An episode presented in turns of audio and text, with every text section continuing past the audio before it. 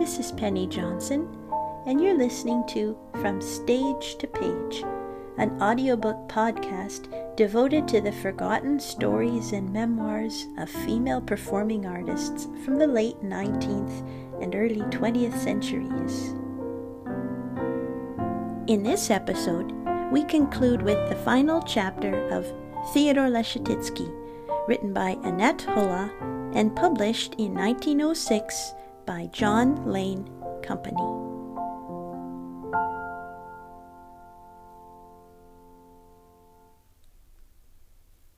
Chapter 7 The Center of the Circle Of Leschetizky's interests apart from his career, there is little to be said. They are but the accompaniment to the song.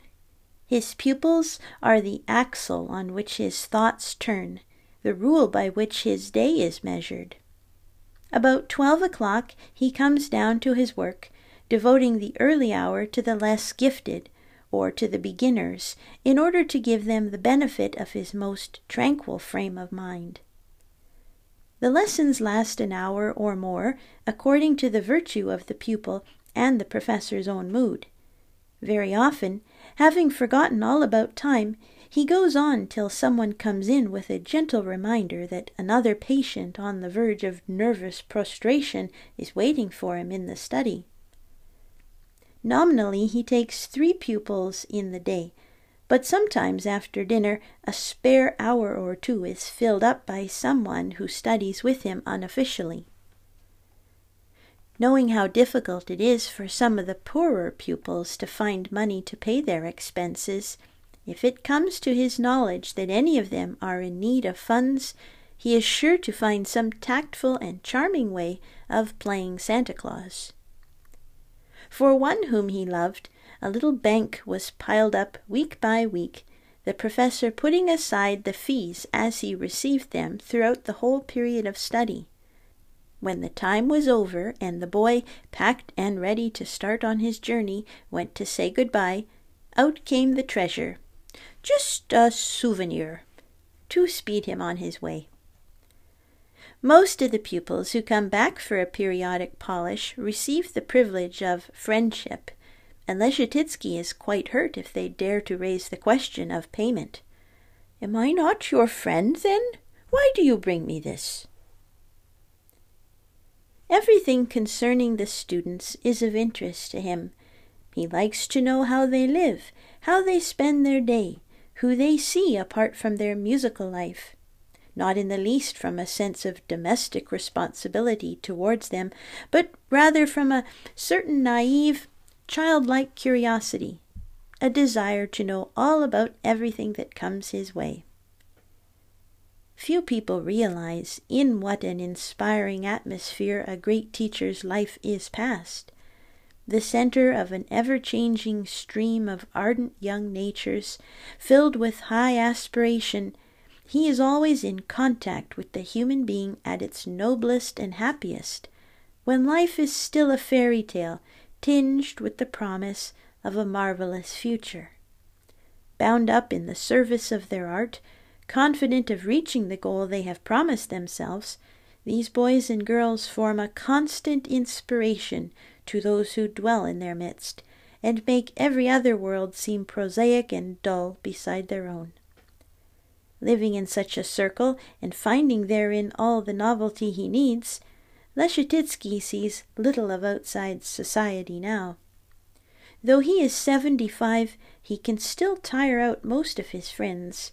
He seems to possess an inexhaustible power of renewing his energies and remaining eternally young day after day, giving out the nervous force of two ordinary people, he yet holds a fund in reserve.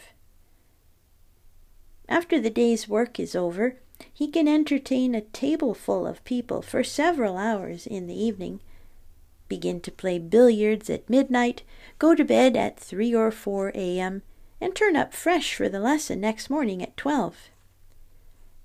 After breakfast, it is his habit to go out for an hour or so with his dog, not so much for the sake of exercise as to calm and refresh his mind. He does nothing special to keep himself elastic and vigorous. Gymnastics, he says, are excellent in theory, but what intelligent person could possibly put them into practice? Imagine wasting twenty minutes a day shooting out one's arms and legs into positions nobody uses in everyday life. About four o'clock, the lessons are over, and the professor is ready for dinner. Afterwards, he usually goes to some cafe in the town, and often, if there are no billiards or cards at home, stays there chatting and smoking till long after midnight. The thought of a quiet evening at home fills him with dismay. Brilliantly lit halls, bright colors, laughter, and gaiety are the very breath of life to him. He explores every form of entertainment, serious or frivolous, that he can find. He even enjoys a crowd. When he was in London, one of his greatest pleasures was to ride into the city on the top of an omnibus, watching the life of the streets as he went. He liked the turmoil and the stir and the endless vista of new faces. Yet he loves outdoor life. Often in the summer time, he and some of his favorite pupils make long excursions together and spend delightful hours on the hills, far away from the noise of the town, and there for a while, sitting idle beneath the lights and shades of the beeches, they listen to the whispering of the stirring branches. In winter, there are sleigh rides, the skaters to watch, and festivals to be kept both at home and abroad. Leschetizky spends Christmas in the old fashioned German way, enjoying it afresh each time it comes round. For a week beforehand he is hard at it, buying gifts, tying them up, writing on names, choosing the tree, ordering the candles, bustling about and making everybody's life a burden, in order that everything should be quite perfectly and beautifully done. All this is a profound secret to everyone else in the house. When the evening comes, the guests are hurried upstairs on their arrival, lest they should catch a premature glimpse of the wonderful things prepared for them below. Presently the organ peals, the doors of the salon are thrown open, and they go down, passing in silently and carefully, for everything is dark inside, and in the dimness only the outline of a shadowy figure seated at the organ is visible. The music, soft at first, grows gradually louder, brighter, and more triumphant, until suddenly, when it swells out into a glory of sound, someone draws back the curtain of the inner room, and the tree, sparkling in a blaze of light, is disclosed to view. No one speaks until the music dies away, and Leschetizky closes the organ to break the spell. Now for the presents! The youngest first. Note paper, fans, paper knives, gloves, calendars, a silk blouse, every sort of gift is there, each chosen specially for the donee with much care and thought by the Father Christmas of the ceremonies. Congratulations over, chairs are cleared away, rugs taken up, and the room made ready for dancing till supper. Leschetizky playing for at least part of the evening. Toasts, speeches, stories, and laughter fill the hours till early morning, when, about 5 a.m., a happy but exhausted procession streams homeward, stopping on the way at some cafe, if it is not yet six o'clock, to make sure the hall porter, with his dripping candle and everlasting demand for his ten kreutzer fee, will be safely gone to his lair. Leschetizky's birthday, his name day, New Year, and Twelfth Night are all opportunities for festivals. So, too, in a small way, are the fortnightly suppers after the class. Entering completely into all that is going on, Leschetizky is a most delightful host, the very embodiment of fun his presence in itself is entertainment enough. As a raconteur, he stands almost unrivaled and his powers of mimicry are in themselves sufficient to justify a career. He is the most appreciative of listeners and the easiest of guests, finding pleasure in everything, charming and genial from first to last. Aristocratic in life as well as in music, he exacts from those around him gentle manners and delicate observances. The rough diamond does not attract him. His natural love of order desires everything to be in its place and suitable to the moment. Leschetizky is of a small build, extremely wiry, and highly strung, magnetic from top to toe. The whole man is charged with electricity, which sparkles out of him whenever anything evokes it. He gives the impression of being the very essence of nervous force, rather than the possessor of great physical energy.